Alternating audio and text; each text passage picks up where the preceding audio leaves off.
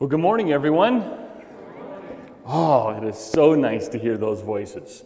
Uh, we are looking at First Thessalonians for a while.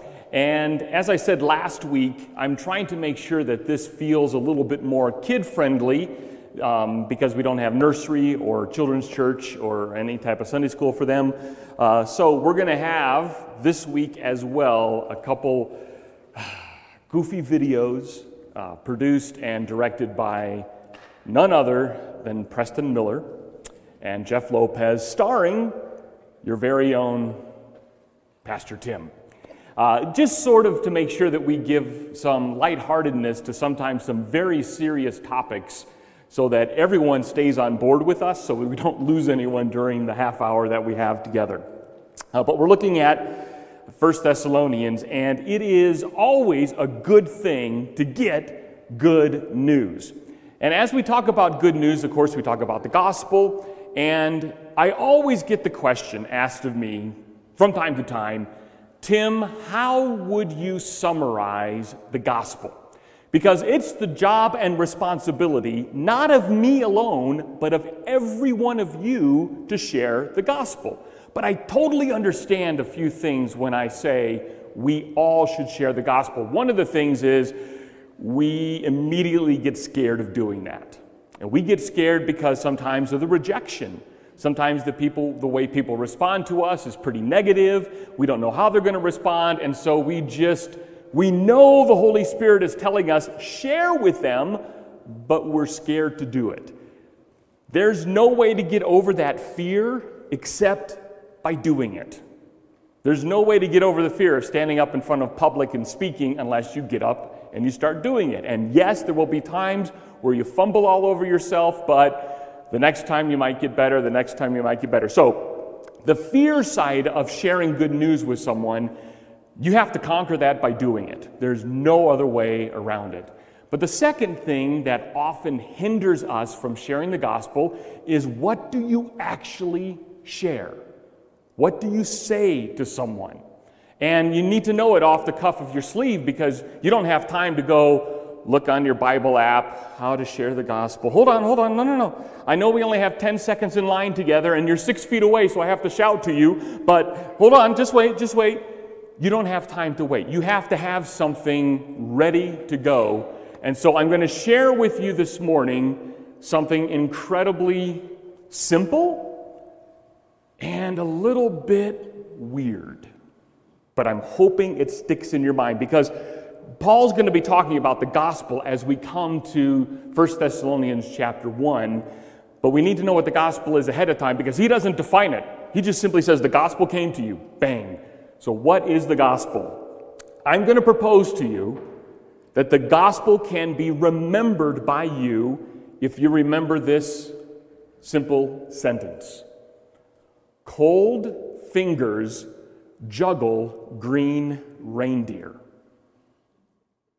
Let's say that together. I, I, I, see the puzzlement on your face. So maybe it makes sense if we all say it together. Cold fingers juggle green reindeer. Okay, so does everybody understand the words at least?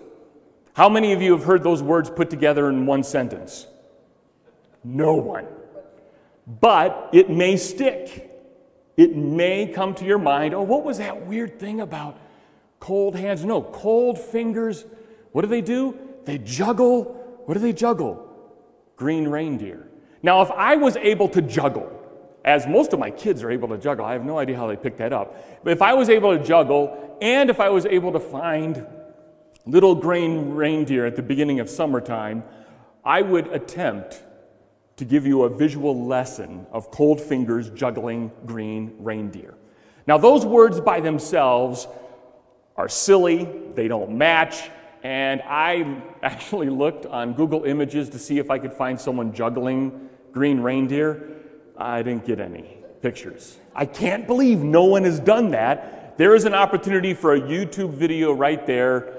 If you have cold fingers, juggle some green reindeer, and you might end up in a sermon illustration one day. So, obviously, cold fingers juggling green reindeers is not the gospel, but it is a device to help us remember five very important parts of the gospel cold fingers, creation, and fall. Juggle has to do with justice. Green has to do with grace, and reindeer has to do with response.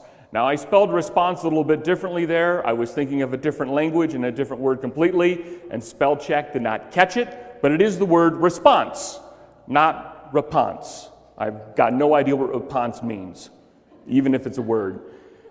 I'm sure someone will tell me. But we have five very important basic steps in sharing the gospel. Creation.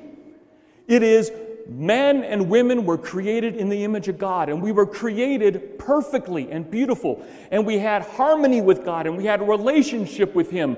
It's what we see in the Garden of Eden. It was a beautiful moment when God created men and women, and we were created to have a relationship with Him, and that relationship was good. Cold, creation. Then comes fingers and the fall.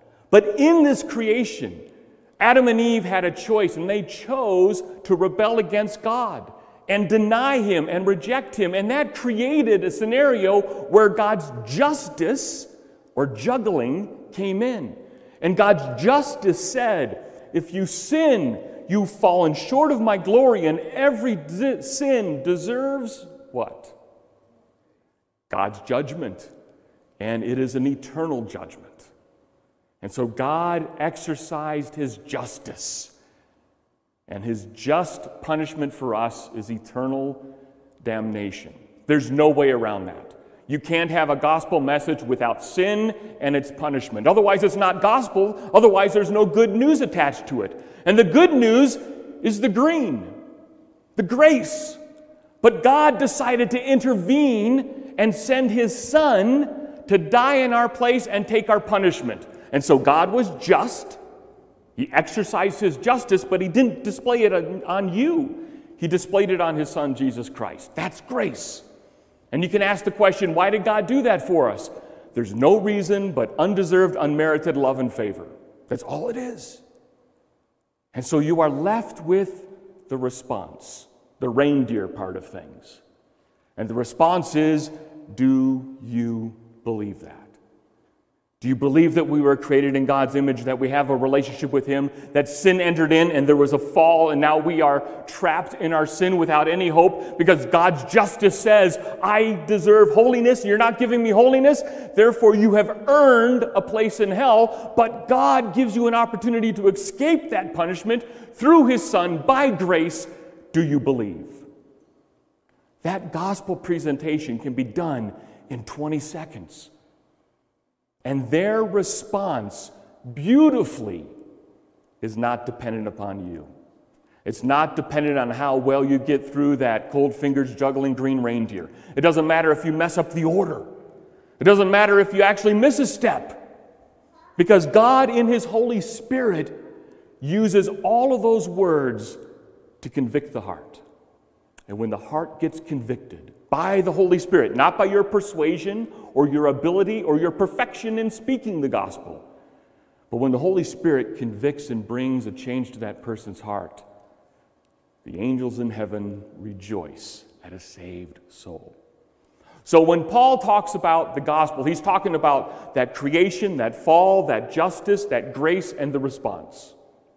And that's where we are in 1 Thessalonians chapter 1, verse 5. So if you're there with me,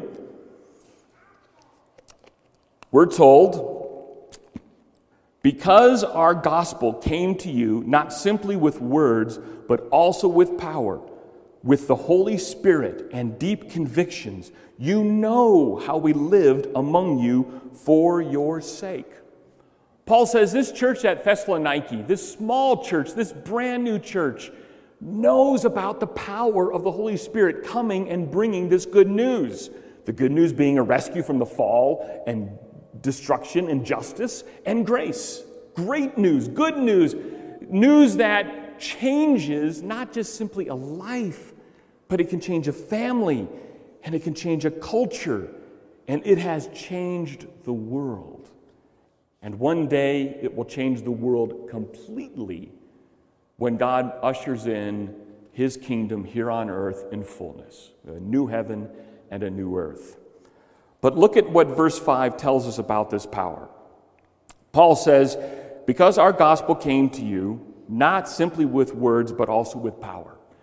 Paul mentions other times in the book of Acts and in other epistles that even though he is eloquent, even though he can speak well, especially in front of people, it's not his ability to speak that persuades a heart and a mind to change. It's the power of the Holy Spirit.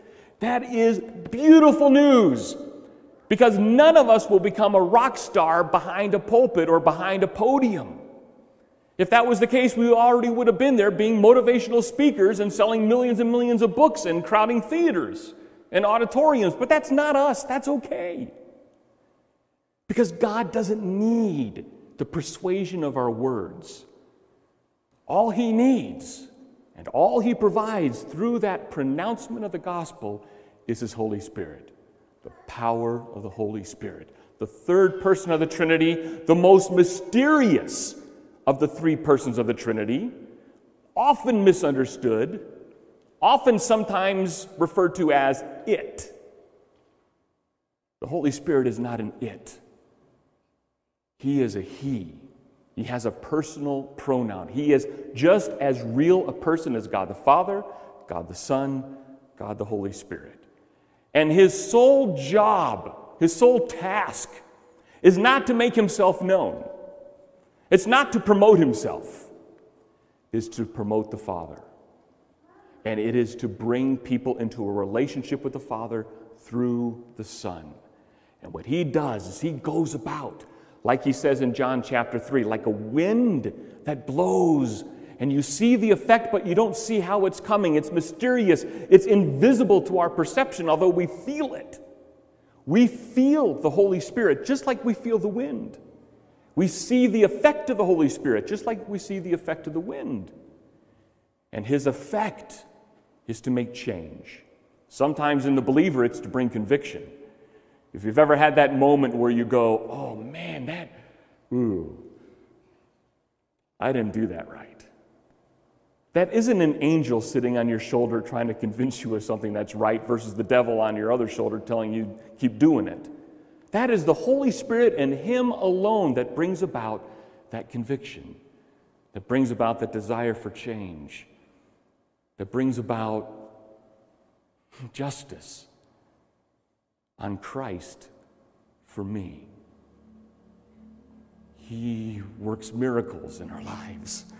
And Paul says, We didn't come with you just simply with words, but also with power, with the Holy Spirit and deep convictions. You know how we lived among you for your sake. So the gospel presentation and the way that Paul lived were the same. They couldn't say, oh, well, you didn't talk about sin. You talked about it.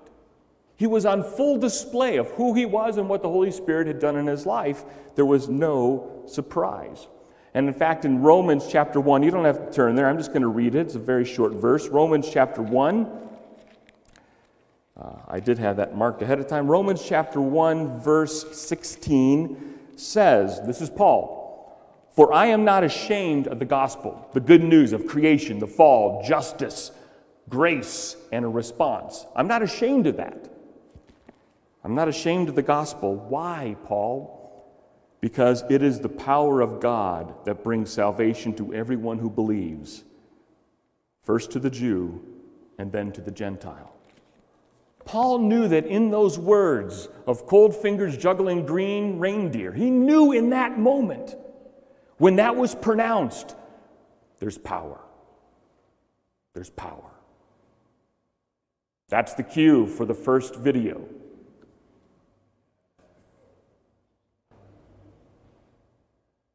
That's the cue. Jeff, did you finally get that thing done that we needed you to?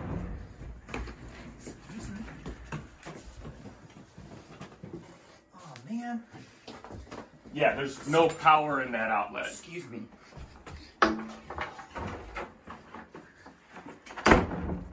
So, we need to get that thing over. What? What? Oh! Yeah. Oh, come on. There's no power there. I gotta get this swept before Sunday. A lot of work to do. Oh, it's really dirty. Excuse me. There's no power in that outlet. What the? I only have like another two days to get ready. I need to practice this sermon so it's ready on Sunday. And I, excuse me.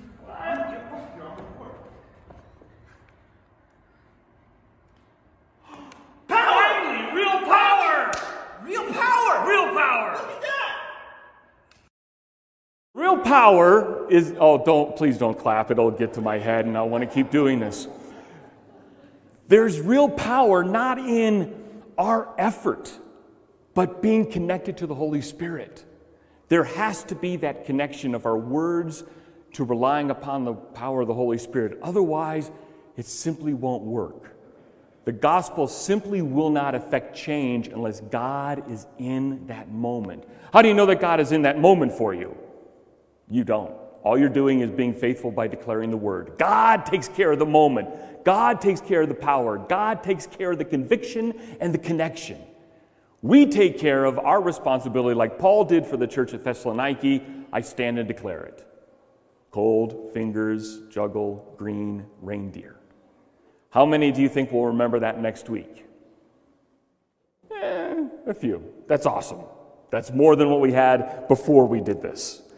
But Paul continues and talks about uh, in 1 Thessalonians chapter 1 verse 6 and 7 some more essential elements as we proclaim the gospel. He's already made an allusion to this in verse 5 where he says, "You know how we lived among you for your sake." He says in verse 6 and 7, You became imitators of us and of the Lord, for you, uh, for you welcomed us and the Lord and the message in the midst of uh, severe suffering for the joy given by the Holy Spirit. And so you became a model to all the believers in Macedonia and Achaia, which are just parts of. Uh, parts of Greece where Thessalonica is. He's telling them, You've become imitators. Imitation is one of the greatest forms of flattery, right? When someone imitates you, as long as they're not being one of those pestering imitators where they say everything you say right after you say it type of irritating imitators. But Paul's not talking about the irritating imitators, he's talking about the real, essential type of imitation. And he starts out in that verse 6 by saying, Hey, you imitated us. And he elsewhere says, Follow me as I follow the Lord. Don't follow me, but follow me as I follow the Lord. As you see the Lord in my life, take that as an example and make it your example. So Paul says exactly the same thing in verse 6. You became imitators of us and the Lord, for you welcomed the message in the midst of severe suffering for the joy given by the Holy Spirit. So even though whatever the church was going through in Thessalonica, which we see a little bit in Acts chapter 17, that the place was just filled with idols and they had problems with idols everywhere. Yet, even in the midst of all that, they focused upon the one thing that was real and true for them. The change in their heart produced evidence, it produced fruit, and that fruit was they imitated Paul as he imitated the Lord, that he followed the Lord. So that change was real. That change was that change was genuine. Paul's talking about genuine conversions. Uh, there, there's a terrible, terrible statistic that comes out of some revivals. So, and, and, I'm not going to mention names, but I think you can kind of put two and two together. Uh, but these massive, massive crusades that take place. And the local churches follow up with everyone that comes forward and says, Yes, I want to be a follower of Christ. By the end of three months, less than 1% of those people that walked forward claiming Christ live the Christian life. It's like the parable of the sower. There's a lot of excitement at the, at the beginning, but as soon as that excitement gets over, they kind of fall by the wayside. Not everyone, but statistically speaking, it is a real, real difficult time for the organizers of those crusades when the imitation and the genuineness of those conversions aren't seen. There's great excitement at the moment, but God's not in the great excitement for the moment. He's in for the long haul. How are you going to live your life? Not for the next five minutes, but for the rest of your life. How are you going to example the genuineness of your faith? It is by imitation. So it brings to question the, the question if we're to live like Christ, if we're to live as his example, in 1 John chapter 2, verse 6, it says, Whoever claims to live in him must live as Jesus did. So John the Apostle, who walked with Jesus for over three years, tells every believer if you claim to know him, if you claim to love him, if you claim that he is your Lord and Savior, if you claim his grace, if you claim his cross, his work, then you're going to live like him.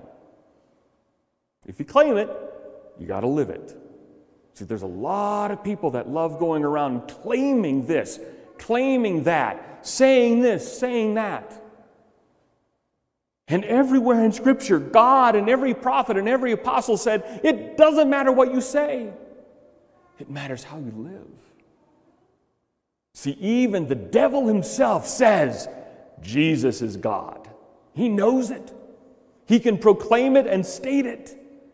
But has it had any change in him? Nope, not a single bit. It doesn't matter what you say, it matters how you live it.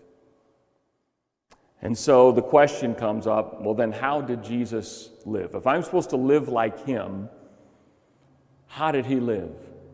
Well, that in and of itself would be an amazing 52 week sermon series just to scratch the surface of how did Jesus live. But suffice to say, he lived gently and humbly in Matthew 11 29. Gently and humbly. He did not come in with his own power and force and command obedience and worship. No, he came in meek and lowly, humble and gentle. He tells the sheep, I'm here to take care of you, not to beat you into submission, but to gently love you into submission. He is gentle and he is humble. We're told in Mark chapter 10, verse 45, that he came as a servant.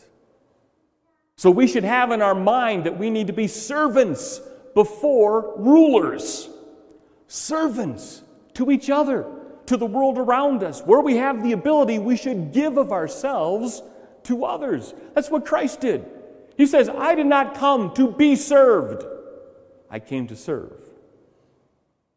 Imagine how many arguments in a family or in a relationship would end immediately if each person said, instead of trying to get my own way and be served, how can I serve you? How can I serve you? If conversations in the church happen that way, well, I didn't get my own way. Well, okay. How do I serve? How can I serve? A totally different mental focus on our role and the importance of others. And that's following Jesus' very example. He also said in John 6 38 that he did not come to promote his own power, his own opinion, or his own agenda. He said, I have not come to do my own will. I've come to do the will of the one who sent me. Imagine if all of God's people were focused on fulfilling God's will in our life instead of trying to get our own way. Wow. I'm not just talking in a church, I'm talking in every context we have. If we strive to follow the Father's will instead of our own desires. Now, sometimes they match up, totally awesome. But oftentimes, our own desires are self promoting, self preserving, and, well, all about self. Me, me, me, me, me. What can I get out of it? What do I get? What do I get? What do I get? How am I feeling? How am I hurt? How am I promoted? How am I appreciated? Jesus said, No, no, no. If you're going to have a relationship with the Father through me, it's not about you, it's about Him, the Father. He takes our priority. He takes our emotion, He takes our first place. It's His will be done, not my own. That's how Jesus lived. He also lived in Philippians and in John, obedient to God. He wanted to fulfill God's every desire. We do not live on bread alone, but every word that proceeds from his mouth. Scripture is our feast for our soul. And as we feast in our soul, it affects our mind, it affects our thinking, it affects our plans, it affects our hopes, our dreams, it affects our feelings. As we feast upon God's word, it has a refreshing role in making us, oh, I don't mean to rhyme, whole. It makes us whole. And that's what Jesus wanted. He wanted to be obedient to God first and foremost. He was also sympathetic and holy. Oh, sympathy. He was he exuded sympathy. He lived sympathy. He understood what it was like for suffering. And he lent a hand, a touch of a leper. He showed sympathy that connects him with that compassion idea. But he was sympathetic. He knew when someone was having a bad day, he didn't jump all over them. He didn't scold them and said, hey, you just need to think better. He met them where they were. That sinner, that tax collector, that prostitute, met them where they were and loved on them. Didn't excuse their sin. He addressed it every single time. Sometimes he didn't even have to say it, he just had to look at them and they knew, oh, the conviction overwhelmed me. But he was sympathetic. He understood that we are weak, that we're not as strong as we pretend to be that we are more selfish than we let on, that we do a good job of hiding lots of things from lots of people in our mind and in our heart. Jesus knows all that and was able to relate to us. He's called a high priest that is able to relate to us. That he knows what we're going through. He knows what it's like to feel tired. He knows what it's like to feel hungry. He knows what it's like to feel alone. Remember, every single one of his disciples on his A list left him, denied him, lied about him, and left him to die alone. When he needed him most, his friends took off. So he knows what it's like to have someone disappoint you. He knows it. And yet, through all of that, he is filled with holiness. It never slipped once to get to him. Never. That is how Jesus lived. That is how Paul lived in front of that church at Thessaloniki. And that is what we are called to do to be imitators of Christ. And if that feels like a tall order, if that all of a sudden goes, Tim, there is no possible way I can do all that. I can't even list the first thing you said. Uh, it was um, gentle and humble. I can't even get the first one. There's good news and bad news. The good news is, uh, well, maybe it's not bad news. There's good news. We're all in the same boat. Okay? Not a single person here has it all together and perfect, living just as Jesus did.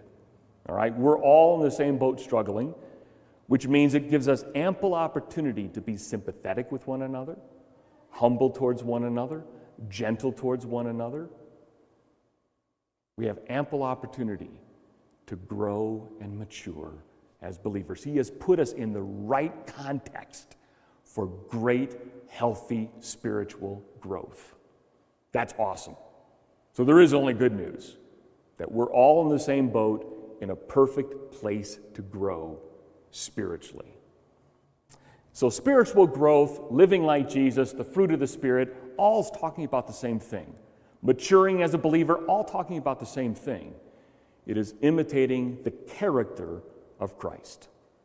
Now, uh, he continues on in uh, 1 Thessalonians 1 8. So, he's already talked about the idea of the power of the gospel coming. He's already talked about the idea that, hey, you guys are imitating Christ and it's well known. People are talking about you. Now, people are always going to be talking about you. It's whether they're talking about good things or bad things about you, right? I mean, I don't mind if people are gossiping about me if it's all about, oh, wow, he's sympathetic. Oh, wow. You, like, how can he be any more gentle? How can that guy be any more loving? How can that guy be any more understanding and forgiving? I'd love to be gossiped like that. That's not how it goes, but imagine for a moment that's all there was in your life to gossip about. Listen to what Paul says in verse 8. The Lord's message rang out from you, not only in Macedonia and Achaia, two towns that he's already mentioned, but your faith in God has become known everywhere. Therefore, we do not need to say anything about it. Wow. Imagine if the worst thing that someone could ever lay on you and gossip about you was wow, their faith is pretty well known in these parts and every part they go to. If that's ever said of us, we've like, that's like total victory. Now, it's not time to give up if you get that, but it's like, whew, don't get a big head and think you've arrived, but man, that'd be awesome. Well, what are they like? Oh, wow, they have strong faith. What are they like? Oh, they're faithful. What are they like? Oh, their faith is obvious. They walk into a room and all of a sudden you just know they've met with God today. There's faith. Do you ever see them have a bum day? Oh, yeah, they have bum days, but man, even in that bumness, they have faith. That church in Thessalonica was being persecuted because they would not follow the idols that were around them made fun of and ridiculed. But what was known about them was their faith. Their faith. Can that be said of us? Can that be said of you, that you are known by your faith? First and foremost, when someone thinks of you, do they think, oh, there's a person of faith? What do you think comes to their mind? Paul says, when I think about you, the church of Thessalonica, when other people think about you, what comes to our mind is your faith. Your rock solid dependence and love of Jesus Christ in your life and in your church. That is something for us to aspire to. Absolutely. So it is a good thing to hear a good report. Cue the video. So, we have to make a decision, and this decision is going to be incredibly important. You, you, got a minute? No, just wait. I got something I'm doing. Okay. And so, when we make this decision, Tim, it will really important. Just give me a minute. It's okay. This is super important. Where are we going? Tim, to I have news. We're talking about it's lunch. good news. I passed my school. Yes, good news. Yeah. That's good news. Congratulations. So, in, in, all seriousness, the next time you see Preston, he just graduated with his bachelor's degree. So that is good news, good report. And we had guest appearances by Sam Guerrero and uh, Laura Vance. That was awesome. Even though you couldn't see Sam, you may not know who that was, but that was Sam. Uh, so hopefully, the next time you think of Preston, the next time you see him, you think, oh, yeah, that good report he graduated. That's how people are to respond to us. Oh, I hear them. I know them. I've seen them. Yeah, I haven't, I haven't met them, but I've heard of them. They're faith. They're people of faith. They're a person of faith. They're a person who imitates Christ, and it's obvious. That's a beautiful report to get from someone. Moving on to verse 9. Uh, for they themselves report that the kind reception you gave us. So not only was their faith evident, but Paul also says people have talked about how well you have received us, how hospitable you were, how kind you were to us, how generous you were to us. So people have known not only your faith, but your generosity. People have not only seen your lives, but they've seen your lives affect people in a way that brought blessing to them that actually helped them out. He continues in that same verse they tell They tell how you turned from God, turned to God from idols to serve the living and true God. I mentioned that Thessaloniki was a city that was, uh, from last week, it was a cultural center and a commerce center, lots of trade happening from the east to the west and back and forth, but it was a place that was just filled with idols. It was like Athens. There was a temple on every corner. Everyone had their own God, everyone from their own culture had their own religion, and they all worshiped idols. And it was a big, big business in the town of Thessaloniki to sell idols, resell idols, and just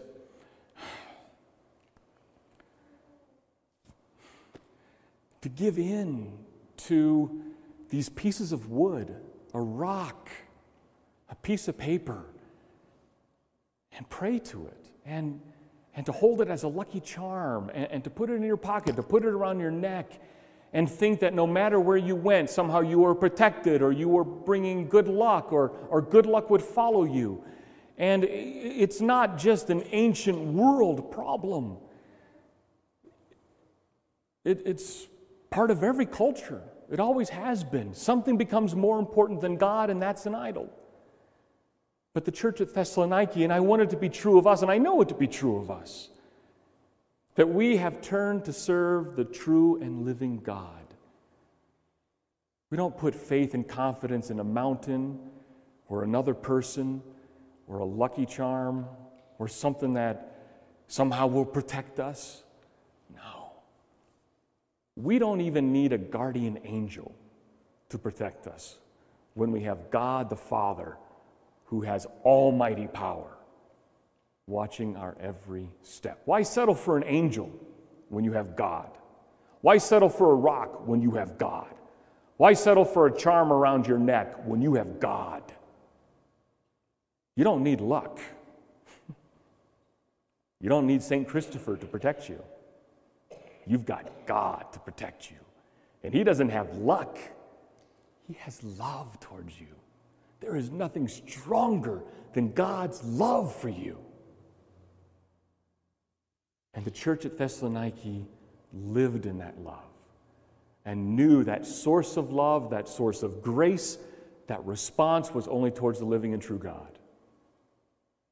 Psalms and, and the Old Testament is just filled with illustration after illustration about, uh, well, think, think of uh, Elisha for a moment and at Mount Carmel.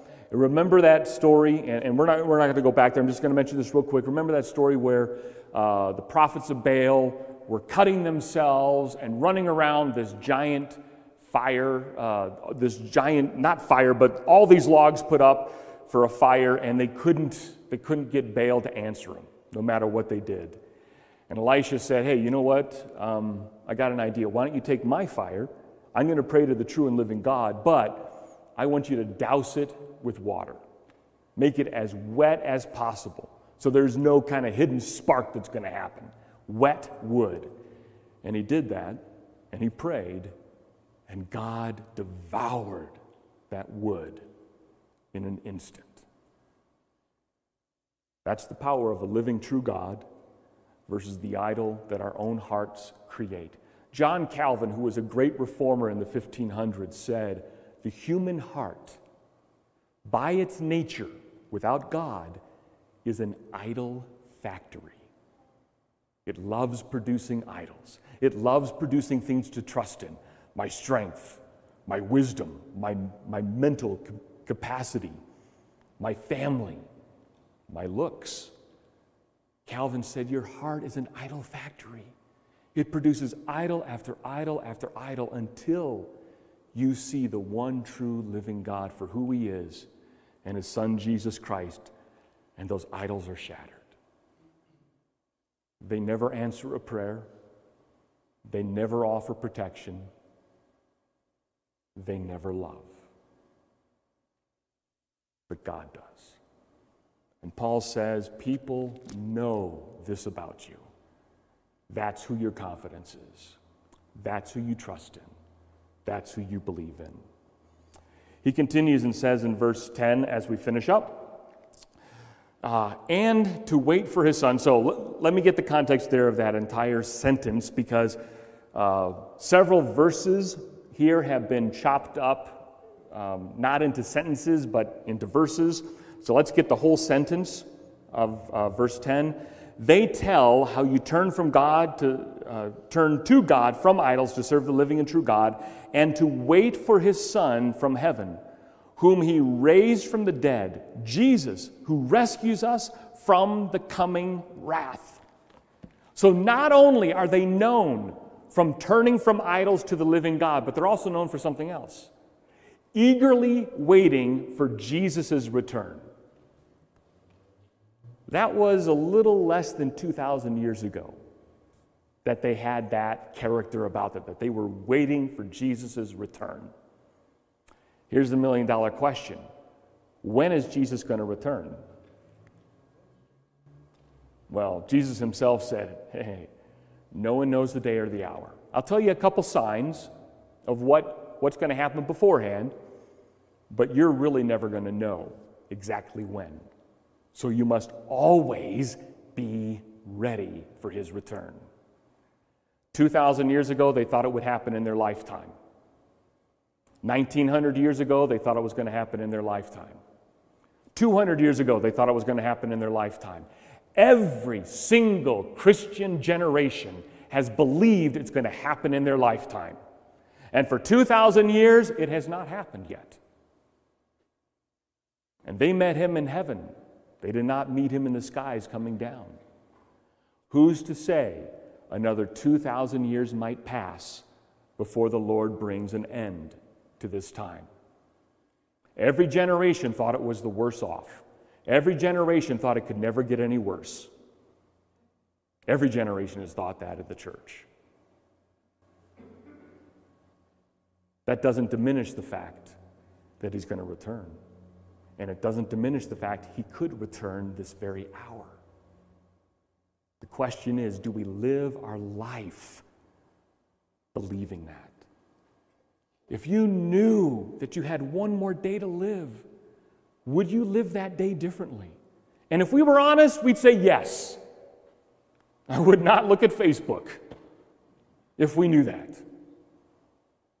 One day, if you knew one day, you only had one day, you would make the most out of that day. You would love on the people you loved.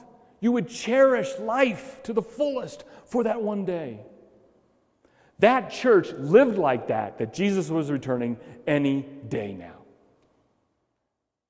And even though the years passed, the decades passed, the centuries passed, the millennia passed, God's church, us, the bride of Christ, still eagerly awaits his return. And one day, he will. Cue the video.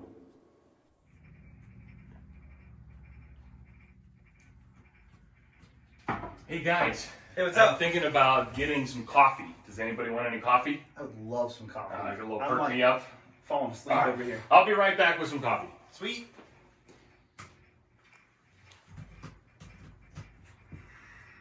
It's been gone for a long time. I'm like falling asleep. One hour later. Much, much, much later. Hey guys, I got the coffee. I'm back. Finally, he returned. Ugh. Well, I think part of that got cut out. But the point is, there will be a time where you know he's coming back and he will arrive. We have to live in light of that. Don't let him catch us sleeping. Don't let him catch us not caring. Don't let him catch us making idols in our heart. Don't let him catch us with a bad report. But let him catch us with serving and loving the one true God, just like his son did his entire life. So I want to leave you with this from John 14, 16, uh, which reads Jesus himself saying, I am the way, the truth, and the life. No one comes to the Father except through me. If you really know me, You will know my Father as well. From now on, you do know him and have seen him. Jesus says, It is just like you have seen the Father when you follow me. When you turn to me, that great justice and grace happening in our lives because of Christ. And we serve the Father. As we serve the Son, we're serving Him. Let's close in prayer. Our gracious Father, we thank you so much for giving us a relationship with your Son, and through your Son, being able to know you and live like your Son. Father, it is hard to live like Christ, and we are imperfect so many times. So help us, Father, to live in a way that pleases you each and every day, longingly waiting for your return. Father, we know you're coming back. We know your Son will come triumphant on the clouds. But Lord, we haven't seen it yet. And sometimes that delay makes us think it's not going to happen and it doesn't matter how we live.